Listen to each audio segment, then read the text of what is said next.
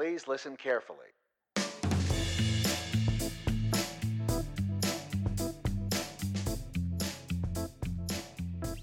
Bentornati a tutti su Topic Hour, il podcast dove due quasi amici parlano di cose. Noi siamo come sempre Alice e Nicola e io sono riuscito finalmente a capire come si pronunciasse il nome del nuovo figlio di Elon Musk. Come hai fatto a capirlo? Dopo mille lucubrazioni di giorni, come si fa? Come si dice? È stato ospite lui in un podcast dove ha rivelato effettivamente la pronuncia e non cambia niente da ciò che è scritto, cioè semplicemente hai presente il carattere. Eh, innanzitutto, per chi non sapesse, facciamo un attimo di rewind. Elon Musk ha avuto il suo sesto figlio, il primo con la nuova moglie, e l'hanno chiamato come il loro codice IBAN, probabilmente. Evviva la sobrietà! L'hanno chiamato X Ash perché quel carattere si pronuncia Ash. Oddio, non mi ricordo mica che carattere è. È quello la A e la E unite. Ah, giusto, ok. Quello che noi fuori puntata pensavamo si pronunciasse E. Uh, comunque, X Ash A12. Ah, 12. Quindi in inglese sarebbe X Ash A12. Hanno dato pure la spiegazione del nome. Sua, la sua compagna ha pubblicato un tweet dove ogni lettera, ogni simbolo dava la sua spiegazione e la X sta per la variabile incognita in matematica. Giustamente, è la prima cosa a cui pensi, no? Ovviamente, ma da una famiglia come quella di Elon Musk non è che ci possiamo aspettare tanto altro, però ecco. Ash è la pronuncia elfica, a detta di lei, di amore e o intelligenza artificiale. Devo ancora capire quel e o, mentre A12 è il nome di un velivolo militare non violento. Cioè va veloce ma non spara in teoria. Achille pie veloce. Cosa? Scusami. Achille nell'Iliade aveva come epiteto Achille pie veloce, quindi si diceva Achille pie veloce. Quindi adesso niente, un'associazione che non c'entra niente, però me l'hai ricordata. Che poi sono sorti pure dei problemi con la California, perché là non puoi dare un nome così, cioè non puoi mettere appunto Ash, quel carattere strano, il trattino, i numeri in un nome proprio. Quindi ci sono due opzioni. O cambiano il nome in uno normale, oppure tengono Ash. Ash non è male, se lo scrivi A-S-H. Ash Ketchum, i Pokémon! Eh, lo sapevo. Oppure andare da un'altra parte, dare quel nome e poi tornare in California. Ah, ecco, e così è fattibile. Non, non, li possono cacciare, li devono accettare per forza. E quindi niente, fine. Questa era la mia news, ho finito. Eh, grazie per avermi ascoltato. E anch'io ho una news oggi, la prima news, perché l'altro giorno ho guardato Hunger Games perché sai stanno facendo tutte le mille mila saghe in tv e tra queste anche Hunger Games a cui è dedicato tutto maggio praticamente. E questa news è che uscirà un nuovo libro. Co- di Hunger di Games? Hunger Games quando, anzi, quando uscirà questa puntata probabilmente sarà già uscito e la data è il 19 di maggio. L'ho detto a mia sorella e lei mi fa, ma eh, scusa, ma che cosa vogliono dire ancora? Cioè che non hanno già detto. Infatti non è un continuum rispetto a prima, ma sarebbe un prequel e sarebbe la, la storia del giovane Snow prima che diventasse un presidente. Quindi una sorta di spin-off.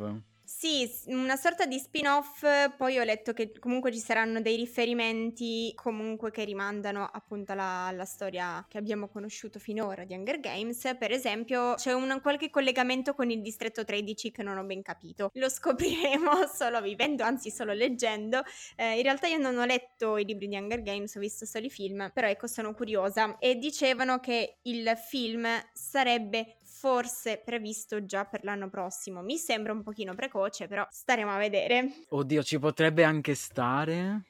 Ma non so, dipende come riesce a riprendere l'industria cinematografica adesso le varie riprese, le varie cose, insomma, a riprendersi dal lockdown totale, perché anche, insomma, anche loro hanno avuto un po' di problematiche, quindi non so se potranno ricominciare già a riprendere o se hanno già ripreso. E a proposito di saghe che stanno facendo ora in tv, Stephanie Meyer ha finalmente annunciato l'uscita di Midnight Sun e sto piangendo. Ti emoziona, ti emoziona la cosa. Dopo dieci anni, dopo dieci anni, finalmente, quella là quella... si è decisa a far uscire una sorta di spin-off, cioè Twilight, però visto dal punto di vista di Edward, vissuto da Edward e non da Bella uscirà il 4 agosto, io ve lo prenderò in inglese perché non voglio aspettare che arrivi in italiano. Ma infatti l'aveva già, cioè già anni fa era iniziata sta storia, sarebbe anche ora che, che, che uscisse la... Ma perché anni fa l'avevano liccato? Avevano liccato i primi capitoli e quindi la Mayer si era un po' rotta le scatole e ha detto no, non lo continuo, ciao.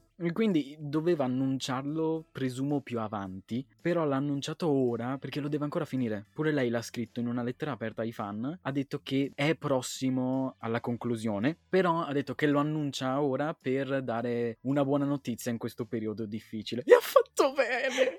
Direi, chissà, magari anche a Martin salta lo sghiribizio di annunciare il prossimo libro del Trono di Spade. L'ha finito in un giorno così? No, vabbè, ma tra l'altro è sparito. Cioè, io non ho letto la saga, premetto, e non ho neanche visto la serie TV. Però sono comunque curiosa di sto fatto che poveretto doveva, insomma, pubblicare il libro già anni fa, e invece è scomparso. Io non lo so, è morto, non ce l'hanno detto. Non credo. Potrebbe sfruttare questo periodo per, per finirlo in 448 e, insomma, far felici i suoi poveri fans. Comunque, a parte le news, chiudiamo questa parentesi, questa intro di puntata e iniziamo perché oggi è una puntata un po' speciale, vero? Molto vero, molto vero perché abbiamo scoperto di avere un interesse molto grande in comune e abbiamo passato delle ore a parlarne già tra di noi. E ora ne passeremo un'altra. esatto, magari un'ora non esageriamo, però sicuramente passeremo del tempo per parlarne con voi del tema di questa puntata che è lo studio Ghibli o Ghibli che io ho provato ad ascoltare eh, come si pronuncia, ma ci sono diverse tesi a riguardo, non lo so, diversi video su YouTube, Ghibli, Ghibli, Ghibli, personalmente ho sempre detto Ghibli, probabilmente ho sempre sbagliato, però... Ma eh... no, ma anch'io lo pronuncio sempre Ghibli perché tanto siamo in Italia, no? Sì, sì, però alcuni dicono Ghibli, però eh, non, non lo so. Per me è Ghibli, basta. Hayao Miyazaki, siamo a posto. Ecco, esatto.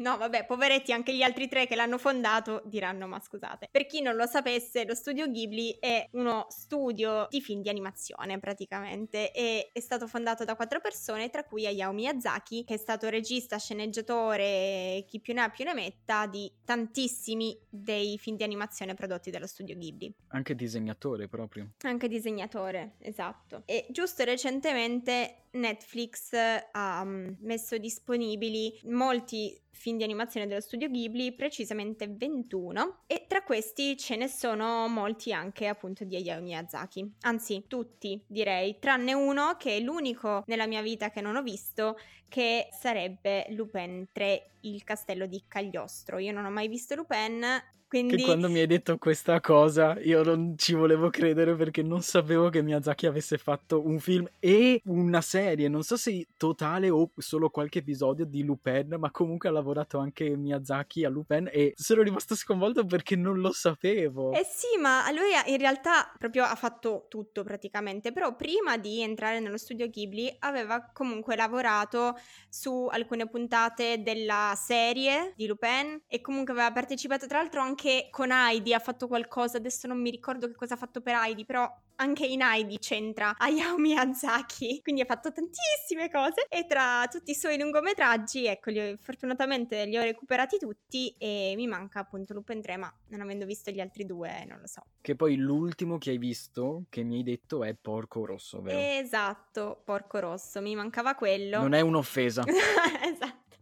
non è assolutamente un'offesa ed è anzi un, un, bel film di animazione, non dei più belli di Hayao che ho visto, però ve lo racconto un po' perché ho detto lo devo assolutamente recuperare, voglio completare diciamo la mia collezione di figurine Hayao Miyazaki, quindi l'ho ripreso. Porco Rosso è del 92 e parla di questo porco rosso che sarebbe un maiale che è bravissimo a volare perché faceva parte dell'aeronautica militare e che è diventato praticamente un cacciatore di taglie a bordo del suo idrovolante color rosso, per questo porco rosso, eh, dà la caccia ai pirati del cielo, che non so, mettono zizzania, rapiscono gente, chiedono riscatti, insomma, e sembra appunto imbattibile. In realtà questo maiale non è nato così, era una persona vera che si chiamava Marco, che appunto aveva partecipato alla prima guerra mondiale con l'aeronautica militare, era un bravissimo pilota, però dopo dopo uno shock che non vi racconto perché è importante all'interno della trama, però dopo questo shock si è trasformato. Ci sono varie interpretazioni, insomma, un po' per appunto lo shock che ha vissuto, per l'esperienza, diciamo, un po' strana che ha vissuto, un po' perché ha deciso di alienarsi, di allontanarsi, diciamo, dalla società dell'epoca, un po' per allontanarsi proprio dalla mentalità fascista, dalla gente comune. Infatti si isola un po' ed è appunto da quando diventa maiale che decide di abbandonare un pochino la sua vita solita, anche proprio lato sentimentale, eh, lato umano, lato sociale, per dedicarsi esclusivamente alla caccia, a fare insomma il cacciatore di taglie.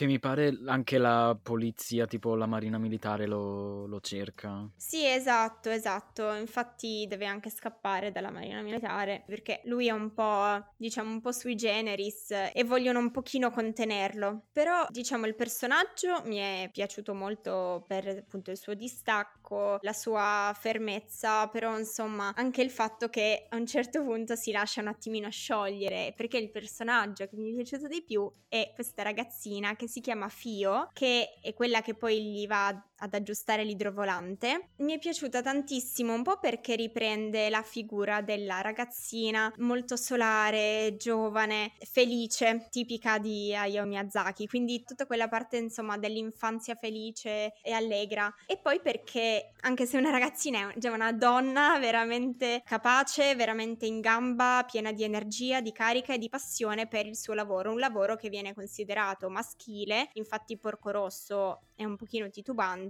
prima di, insomma, di affidarle il suo idrovolante, però la sua passione, la passione di questa ragazzina, la forza, sono il motore appunto che, che gli fanno cambiare idea e lo addolciscono anche un po'. Non è appunto uno dei più belli che ho visto, però sicuramente mm, mi ha riportato un pochino alle atmosfere e ai vari personaggi di Hayao Miyazaki. Io l'ho visto qualche mese fa, quindi molto recente, e vedendolo ho pensato che fosse degli anni 2000 e passa. Quando ho letto che era del 92 mi sono spaventato. Eh sì, perché in realtà è recentissimo sia, vabbè, come colori, come disegno, come ri- ritmo, anche se ci sono alcune parti un po' lentine, che sono più simili ad altri mh, film di animazione, sempre di Hayao Miyazaki, però un po' più vecchi. Però no, totalmente godibile, bello, poi insomma... Poi c'entra anche un po' il fatto che io di mio l'ho visto su Netflix. Che io ho una parentesi grandissima da fare su Netflix che farò dopo riguardo agli adattamenti, ma continua perché altrimenti io parto e non mi fermo più. No, vabbè, io semplicemente no, niente, detta la trama, eh, posso dire un, che ritornano sempre i temi di Hayao Miyazaki che sono il tema del volo, che si ritrova in, se non in tutti, in moltissimi suoi film di animazione. La trasfigurazione, la maledizione, se così si può dire, che trasforma in qualcos'altro e eh, in questo preciso film di animazione in un maiale, cosa che si ritrova anche in un altro film di animazione. Sì, sì. Vai, se lo sai, vai. Sì, la città incantata. Esatto. Da come sento, ecco, l'hai visto e ti è piaciuto? È il mio film preferito in assoluto. A parte che l'ho visto tipo due giorni fa, La città incantata di nuovo. E ho talmente tanti ricordi legati a quel film perché lo vedo ormai da più di dieci anni. Lo vedi costantemente, giorno e notte, senza sosta. Ma lo so a memoria. La città incantata è un film di Hayao Miyazaki, quindi c'è anche lui come produttore, disegnatore, sceneggiatore varie, del 2003. Nel 2003 è l'anno in cui forse è uscito proprio in Italia, e tra l'altro ha vinto l'Oscar, quindi l'unico film di animazione penso dello studio Ghibli che abbia ottenuto l'Oscar, non vorrei dire qualcosa di sbagliato, comunque sicuramente il primo dello studio Ghibli, e invece nel 2001 già era uscito in Giappone, però sì, nel 2003 in Italia. Vabbè, insomma, poca importanza, l'importante è la storia, quindi vai, racconta. Parla di questa Chihiro, che è una ragazzina di 10 anni che si trasferisce con i suoi genitori in una casa nuova e nel tragitto da quella vecchia a quella nuova si perde perché il padre non sa guidare e si ritrova in questo paese abbandonato, in questa città abbandonata, un po' in mezzo al nulla, che non ha case abitate o comunque abitazioni personali, ha solo ristoranti e un grandissimo palazzo. I genitori, trovando un ristorante in funzione ma senza nessuno e avendo quell'angorino post viaggio, pensano bene di abbuffarsi con il cibo che in realtà è un cibo preparato per gli spiriti, perché quella, la città incantata, è una sorta di centro benessere delle terme dove gli spiriti vanno a riposarsi e a ricaricarsi. In pratica i genitori, cibandosi di ciò che è stato preparato per gli spiriti, vengono trasformati appunto in maiali come punizione dalla maga Yubaba, che è questa maga che governa tutte le terme, sono sue, e Chihiro deve trovare in pratica, per farla in breve, il modo per riuscire a scappare, a far tornare innanzitutto i suoi genitori normali e a scappare dalla città incantata, cosa che non può fare perché ora la strada da dove sono arrivati tutti e tre è diventata un lago immenso su cui transitano anche alcuni spiriti tramite una barca. Quindi è un po' la città nel nulla che non puoi trovare o sì o no e dove entri e non puoi più uscire. Esatto. E in pratica lei, con l'aiuto di altri personaggi, citiamo Aku o Aku nel nuovo doppiaggio, maledetto quel nuovo doppiaggio, ne parlo dopo, deve riuscire a trovare un lavoro per rimanere là, perché altrimenti viene trasformata anche lei. Quindi deve rendersi utile, deve guadagnarsi il posto che ha là. E in pratica l'incipit è questo. Le atmosfere di tutto il film sono meravigliose. Io non ho mai visto niente di così bello. E tra l'altro, la cosa bellissima e affascinante dello studio Ghibli è che disegnano tutto a mano, ma nel senso su carta, con matita. Vero, eh, ma si vede, c'è la, la, profondità del colore, tutte le sfumature, soprattutto i paesaggi sono qualcosa di spettacolare. Fino all'altro giorno avevo uno sfondo del desktop proprio con un paesaggio della città incantata, forse proprio la um, foresta, insomma, il, da dove passano i suoi, i suoi, genitori prima del tunnel. Quelli sono bellissimi anche perché secondo me il, la parte di disegno rispecchia un po' quella che è la parte invece caratteriale e di temi e anche di narrazioni dei film stessi, perché non c'è bianco e nero, ci sono tantissime sfumature, tantissime ambiguità e secondo me lo rispecchia appieno. Vabbè, comunque chiusa la parentesi.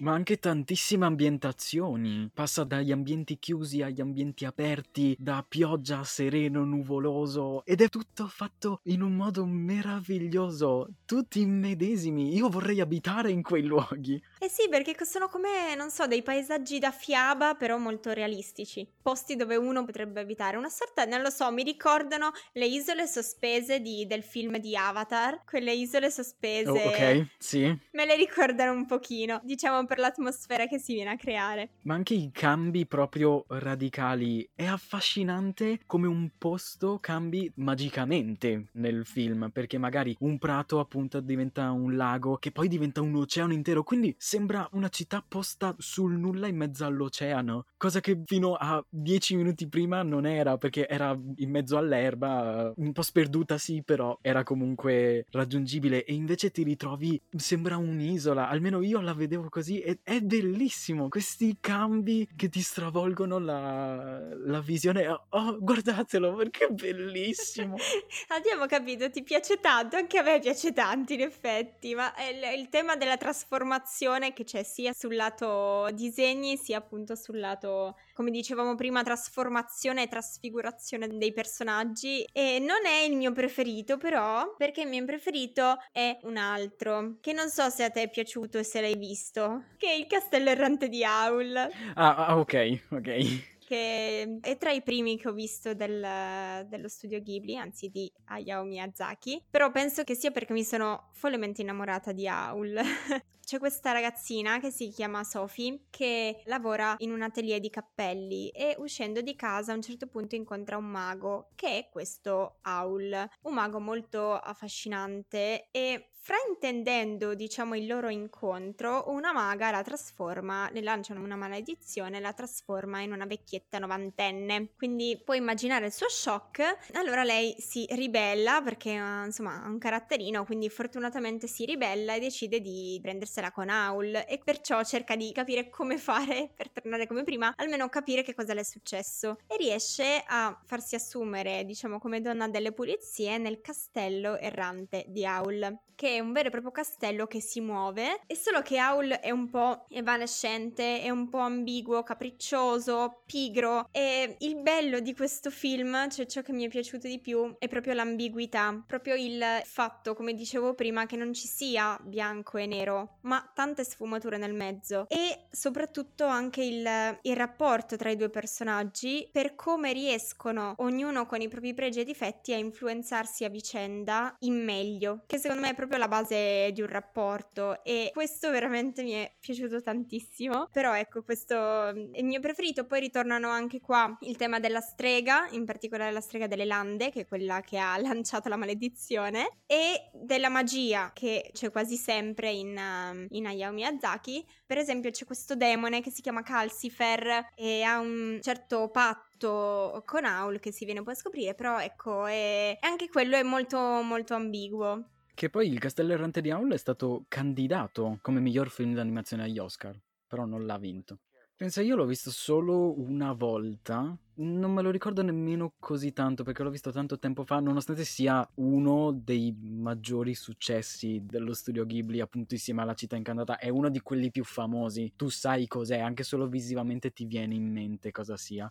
Tu invece hai, hai, rimosso perché non ti è piaciuto? Non lo so, dovrei rivederlo perché molti film io li ho visti solo una volta dello studio Ghibli, purtroppo non li ho visti tutti come te, dovrei recuperarli, però mh, avendoli visti solo una volta e non quelle 17 al giorno come la città incantata, me li ricordo un po' meno. Quello che è capitato con me con altri tipo Nausicaa della Valle del Vento. Quello l'ho visto al cinema. Eh, io, sai, non me lo ricordo né quello né la principessa Mononoke, sono quelli che mi ricordo meno. Beh, Nausicaa era abbastanza lento. Penso sia il più vecchio di tutti. È dell'84, quindi probabilmente sì perché invece l'altro è che la principessa Mononoke è invece del 97 addirittura, eppure sembra comunque molto vecchio per l'impostazione che ha, cioè è lento anche quello, vecchio. Ma sì, stile. ma anche nei disegni, io non ho mai visto la principessa Mononoke, però ho visto qualche scena o comunque qualche disegno, so cos'è. E visivamente, ora che mi hai detto che è del 97? Sì comparare il 97 della principessa Mononoke con il 92 di Porco Rosso, continuo Vero. a ribadire che in realtà è un film del 2005, Porco Rosso, secondo me. Vero, concordo, non so come mai questo stacco, cioè sembra più, infatti all'inizio mi ricordo la sensazione di dire mamma mia, sembra vecchio stile, lento come Heidi, per dire, no? Appunto, ho fatto un po' di fatica perché effettivamente era molto lento. Ciò che mi ricordo invece è proprio il personaggio della principessa Mononoke che viene ripreso tante volte anche dai cosplayer perché in effetti è molto forte come personaggio. Beh, anche molto protagonista. Anche molto protagonista, direi sì, ecco, però forse è più difficile fare un cosplay del porco rosso piuttosto che la principessa Mononoke in effetti. Sai invece io cosa mi sono recuperato giusto ieri? Cioè due settimane fa e un giorno. dopo tanto, dopo tanti anni, io mi sono rivisto Ponio sulla scogliera. Che io non mi ricordo bene anche quello, l'ho visto solo una volta, me ne aveva parlato mia sorella che gliel'avevano fatto vedere probabilmente alle elementari, l'avevo visto ma non me lo ricordo. Io l'ho visto su Netflix in italiano e parla di questa Ponio, appunto, che è un pesciolino magico che riesce a scappare da questo mago, da questo stregone che vive negli abissi dei mari e risalendo in superficie rimane intrappolata in letteralmente un baratto e viene salvata da un bambino di 5 anni di nome Sosuke, che non è un classico bambino capriccioso alla Chihiro, ma sembra molto più maturo di quello che è, è un bambino a modo, un bambino bello lui. Si scopre pian piano nel film che dopo che Sosuke decide di tenersi Ponyo per curarla, comunque per salvarla, perché l'ha vista in difficoltà, che Ponyo è appunto magica e quindi sa fare le grandi magie, come, grazie a un espediente che si vede nel film, trasformarsi anche in umana, in una bambina di 5 anni proprio come Sosuke. Sai che non me lo ricordavo. In tutto questo c'è l'antagonista che fa di tutto per uh, riprendersela e riportarla nel mare insieme a tutte le sue decine e decine di sorelline piccoline che sono dei piccolissimi pescetti rossi carinissimi con la faccia umana però. Quindi da un lato molto inquietante, perché Miyazaki e, e il Ghibli in generale sono sempre inquietanti da un certo lato. Soprattutto se rivisti magari quando si è un po' più grandi e non da bambini, ti accorgi di quanto siano ambigui e inquietanti, però forse è ancora più bello proprio per questo. Per esempio il fatto di appunto Ponio che è un pesce con la faccia umana o nella città incantata il senza volto, mio dio che paura. Il senza volto, veramente, anche perché lì tutti quei personaggi, soprattutto nella città incantata, mi ricordo che il primo approccio che ho avuto con questi personaggi è stato, oh mio dio, ma sarà buono, sarà cattivo cattivo cosa sarà e non si capisce effettivamente, però sicuramente sono inquietanti. Ponyo è di Miyazaki, anche questo, del 2008 a meno che non mi stia sbagliando anche qua e non sia l'effettiva uscita in Italia e basta. Io lo reputo un po' infantile come film. Quindi non può piacere a tutti. Lo reputo carino, niente di più, perché è tanto infantile, ma anche nei disegni, nel senso, c'è sempre il tocco di Miyazaki. Miyazaki, sono andato a leggere che in questo film ha voluto personalmente disegnare le onde e il mare e sono rese benissimo davvero la, la sensazione di pressione che ti danno, quel senso di angoscia che ti danno le onde e il mare in tempesta in quel film è davvero riuscita, quindi sempre complimenti al maestro. Però i colori sono leggermente più accesi rispetto al solito e anche i disegni in sé mi viene in mente un esempio di una delle primissime scene in cui inquadrano la casa di Sosuke con tutto il prato perché abita su una collina l'erba non è resa come l'erba nella città incantata, per dire, o nel castello errante di Au. È molto più cartoon, molto più occidentale, anche come colori. E c'è questo contrasto che presumo sia stato fatto apposta tra il disegno dei personaggi in sé, che si vede che sono di Miyazaki, e un po' il background da cartoon classico occidentale, magari americano.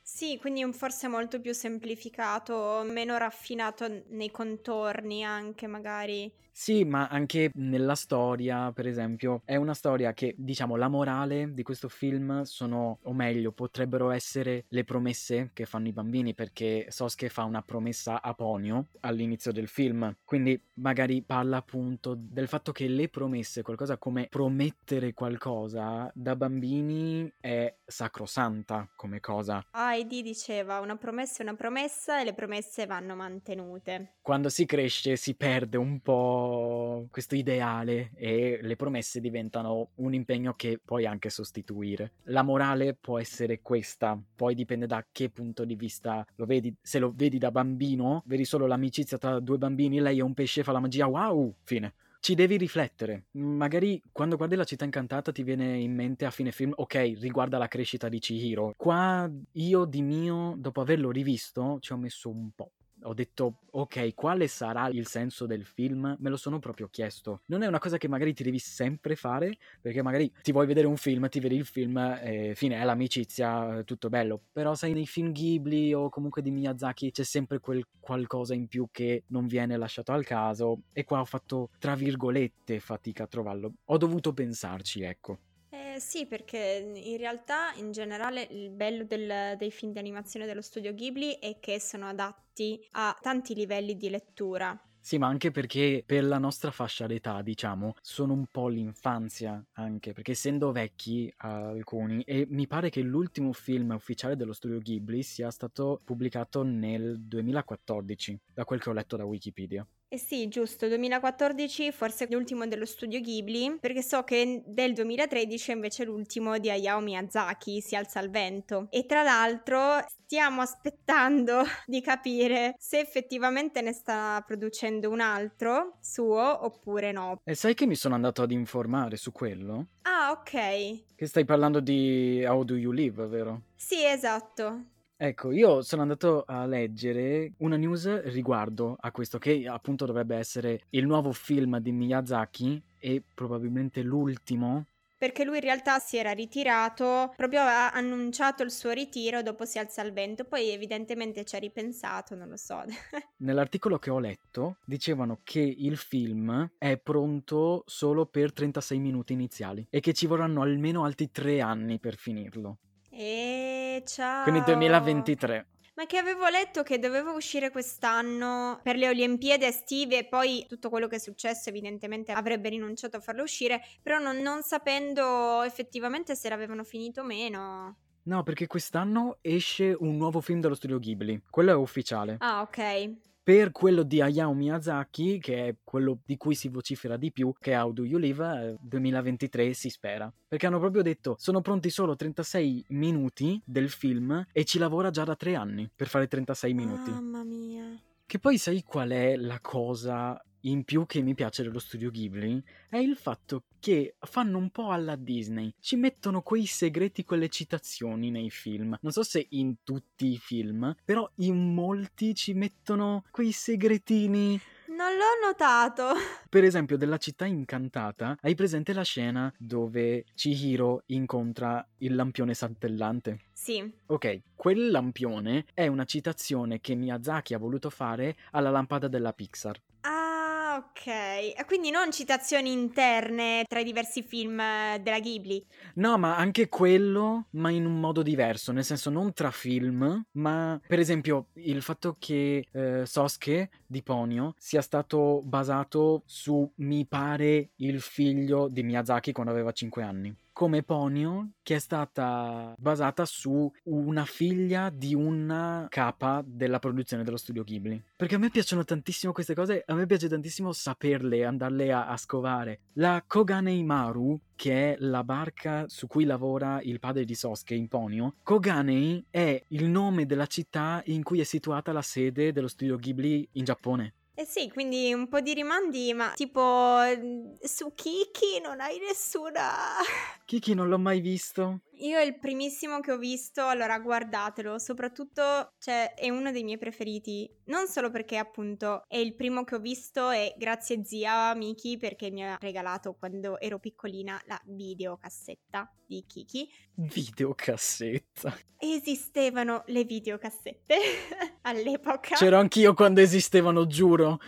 Le usavi ancora? Esistevano o le usavi? No, le usavo. Ah, le usavi proprio. Quindi niente, il mio preferito, non uno dei miei preferiti non solo per quello, ma anche perché è proprio bello. È molto più simile come impostazione anche di, di atmosfere, tutto il resto a quelle che mi piacciono di più, tipo il castello errante di Howl, ecco. E Kiki consegna a domicilio è la storia di questa streghetta che ha 13 anni che deve lasciare la sua famiglia per un anno per fare un apprendistato in un'altra città. Una delle cose che mi sono piaciute di più sono le musiche perché sono fantastiche, le canzoni sono bellissime. Sì, beh, non parliamo delle musiche dello studio Ghibli, guarda. Che apriamo un'altra parentesi enorme, però ti giuro, in quel cartone animato sono proprio quelle che mi sono rimaste più impresse, sono cantabilissime, sono coinvolgenti e perché trasmettono un po' la spensieratezza e la gioia di Kiki, questo sempre personaggio che ritorna della ragazzina al tema dell'infanzia, eccetera. Però secondo me è molto utile e bello da far vedere ai bambini perché ti mostra come lei riesce, diciamo, ad affrontare un distacco e a iniziare a essere intraprendente, iniziare a badare se stessa, a guadagnarsi le cose, fa consegna a domicilio proprio perché deve guadagnarsi da vivere e anche le prime amicizie un po' diverse rispetto, diciamo, alla campana di vetro familiare, le prime amicizie, i primi approcci a sentimenti diversi da quelli a cui era abituata e anche delle sfide, sfide per conoscere se stessa, per conoscere i propri poteri e anche con, per esempio, c'è il ehm, gattino Gigi che la segue sempre, il gattino nero, che è praticamente una sorta di coscienza o comunque di aiutante costante nella È sua vita. praticamente Sabrina vita da strega. E però eh, nel film lei dovrà riflettere anche su questo rapporto che ha con Gigi. E quindi è bellissimo da far vedere ai bambini per questo motivo, perché secondo me può essere molto utile anche proprio per la crescita, anche perché è comunque trattato in un modo gioioso, felice e strapositivo. E poi vabbè, da adulti, perché per chi come me se ne è innamorato quando era piccola, potrei vederlo per sempre. C'è però una premessa da fare su, in generale, lo studio Ghibli. Una premessa che arriva alla fine. esatto. Vabbè, eh, editerò.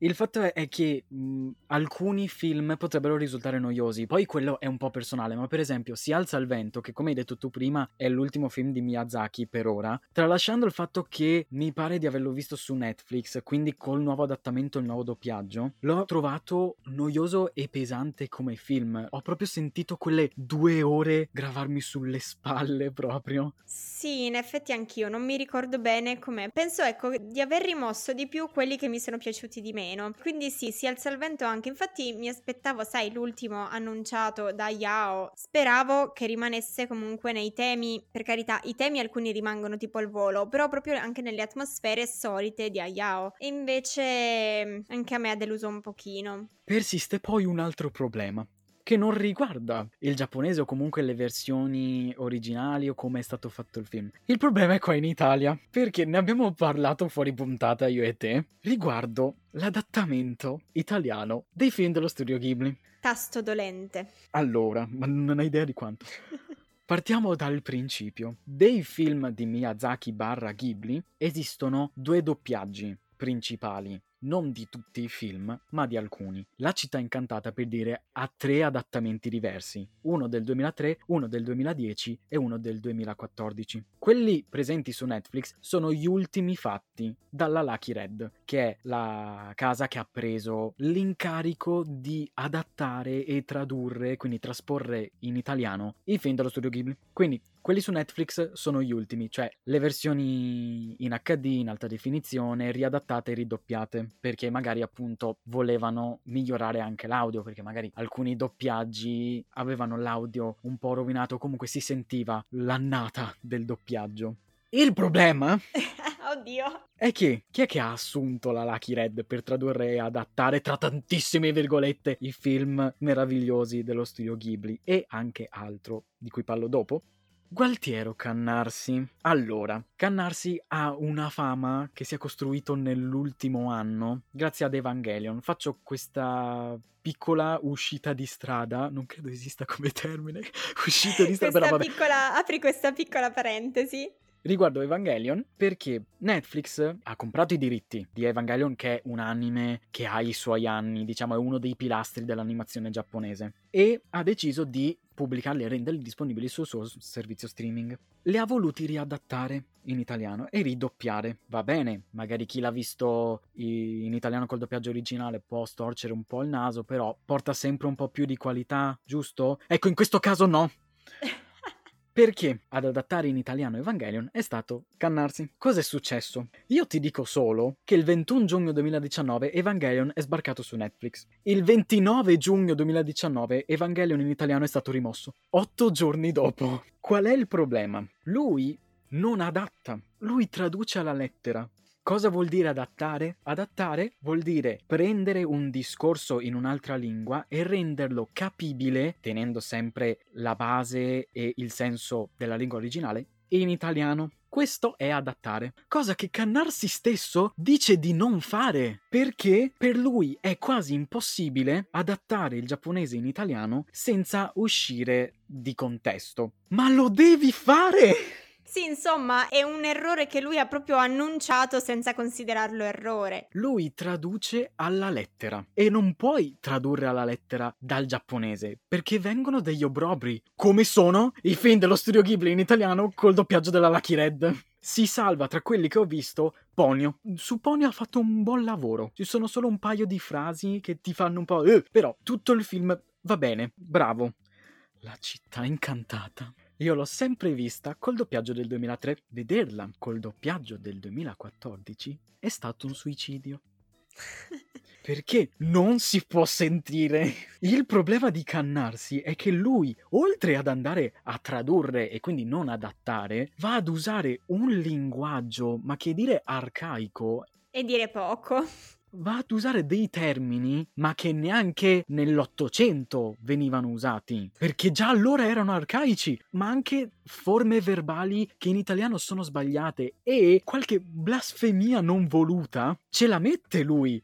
Tornando ad Evangelion, pure Fabrizio Mazzotta, che è un direttore del doppiaggio che i suoi anni e anni di esperienza alle spalle ce li ha e come, è andato a dire che i dialoghi e i testi di Cannarsi con cui ha lavorato per il doppiaggio di Evangelion erano incomprensibili e che inoltre numerosi doppiatori, e non sto dicendo alcuni doppiatori, sto dicendo numerosi doppiatori, erano in procinto di abbandonare il progetto perché era impossibile doppiare una cosa del genere, non riuscivano a rendere loro il personaggio con dei dialoghi che era impossibile capire. Ma scusa, ma se, se, l'hanno notato una prima volta, chi è che gli ha detto di farlo, fare lo stesso errore una seconda e una terza?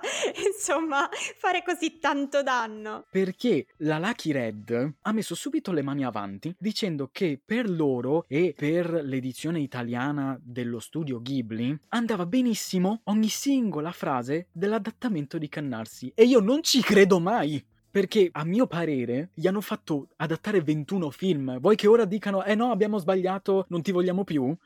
Sì, in effetti. Cannarsi va a, a, difendersi costantemente dicendo che il proprio adattamento, la propria traduzione, adattamento tra virgolette, rimane sempre fedele all'originale giapponese cosa che viene smentita pure da traduttori professionisti di giapponese che vanno a dire che i suoi adattamenti alterano il contesto di ciò che si sta ascoltando in giapponese. Ora vado sugli esempi specifici, poi giuro che finisco. Il primo esempio che voglio fare è che in un film non l'ho mai visto, è dello studio Ghibli, non l'ho mai visto, non so nemmeno come si chiami, purtroppo, in una scena ambientata in una stazione ferroviaria, l'altoparlante annuncia che un treno sta arrivando. Chiaro, no? Allontanarsi dalla linea gialla, insomma. La frase che dice, nel doppiaggio italiano, è a breve sul binario 4 giungerà un treno in risalita. E io sono andato a cercare cosa vuol dire, cosa vorrà mai dire un treno in risalita, da dove l'ha tirata fuori. Sai cosa ho trovato? Che un treno in risalita è un'espressione che viene usata in giapponese per indicare un treno in direzione centro. Ma non è la sola cosa che ho trovato, perché un traduttore giapponese ha detto inoltre che un treno in risalita è una traduzione forzatamente e insensatamente letterale. Non è giusta la traduzione in pratica. Sì, ma non ha senso in italiano, cioè non è comprensibile. Noi non lo diremmo mai, ma neanche, come dici tu, nell'Ottocento, ma neanche. Ma tra l'altro poi continua la frase con poiché pericoloso arretrare sì dietro la linea bianca. Scusami? Ma cos'è un'opera poetica? L'ha fatto su tutti i film. Per esempio, tu hai parlato di Porco Rosso bene. Tu l'hai visto in italiano, no? Perché di Porco Rosso probabilmente c'è solo il doppiaggio di Cannarsi. Quindi, in una scena c'è un personaggio che invita tutti i presenti ad andare al suo locale per festeggiare. Sì, ok. Ok, non è che viene detto venite tutti al mio locale che festeggiamo come normale italiano. Va a dire e di converso venite al mio locale che vi sarà offerto un gran servizio. Io me ne vado. Ma sì, ma è quello che ho visto io, no? È quello che ho visto eh, lì su sì, Netflix. probabile. Eh, ma infatti, no, ma perché infatti ogni tanto stavo, sì, attenta, però ogni tanto in scene un pochino lente, ecco, non è che ci dedicassi tutta la mia attenzione. Però mi ricordo in certi momenti che ho avuto tipo uno spasmo perché tipo sentivo qualcosa che stonava, però non è che capissi bene che cosa che stesse stonando in quel momento, però evidentemente era questa frase. Vuoi che ti rovini anche Kiki? Perché è un esempio anche di quello. Oddio, spara. In una scena, io non l'ho visto, quindi descrivo un attimo la scena. In una scena in cui Kiki arriva in una casa, la governante che la accoglie va sì. a dire alla padrona di casa: Signora, è giunta. È già da qua? Ok. La signora risponde: ma guarda, guarda, è terribile, è un bel guaio. Abbiamo già finito per arrivare all'orario patuito. Perché dire sei già qua era troppo difficile? Eh, sì, ecco. Si vuole andare a complicare la vita. Il problema è, ok, va bene, magari uno non dice solo sei già qua, se magari nel giapponese è un po' più complesso, però non vai neanche a dire una frase troppo difficile. Cioè, pensiamo sempre sì che questi film vanno bene per tutte le età, però se traduci in quel modo, togli tutta una fetta di pubblico che è la fetta che invece dovrebbe essere più felice di guardare questi film, che sono i bambini e i ragazzi. Ma che poi i traduttori e adattatori italiani che vivono in Giappone, o comunque chi ha studiato giapponese, giapponese va a dire nei film dello studio Ghibli e di Miyazaki usano un linguaggio comune che usano anche i bambini qua. Ovvio che è un loro linguaggio ed è diverso giustamente dall'italiano, ma non è che in inglese mi viene a dire how old are you e io lo vado a tradurre e ad adattare come quanto vecchio sei. Vado a dire quanti anni hai. Mi va bene solo l'idea che abbiano voluto riadattare o comunque fare una nuova edizione dei vari film tendendo di più ad essere fedeli all'originale, cosa che in questi anni stiamo già facendo normalmente noi italiani. Però li hanno voluti rifare per essere più fedeli all'originale. Ok, ma non fateli fare accannarsi per l'amor del cielo. Sì, perché va bene, ci sta più fedele all'originale, però tradotti parola per parola, così, proprio papale papale, ma anche no. Nella città incantata, giuro che questo è l'ultimo. Nella città incantata, Yubaba, ad un certo punto, nel doppiaggio originale va a dire: Gliela farò pagare cara. Semplice, chiaro, ti arriva. Nell'adattamento di Cannarsi va a dire: Ha finito per vanificare il sudato profitto. Qua concludiamo la puntata perché altrimenti giuro che urlo. Ricordiamo che ci potete ascoltare su Spotify, su Spreaker, su Apple Podcast, oggi anche su YouTube. Il canale è Topic Hour, un podcast di cose. Tutti i link nella descrizione dell'episodio. Se volete anche seguirci su Facebook, siamo Topic Hour Podcast, metteteci un like e scriveteci qualche commentino se vi va e qualche suggerimento. Noi ci sentiamo in un'altra puntata quando magari mi sarò calmato. Ciao!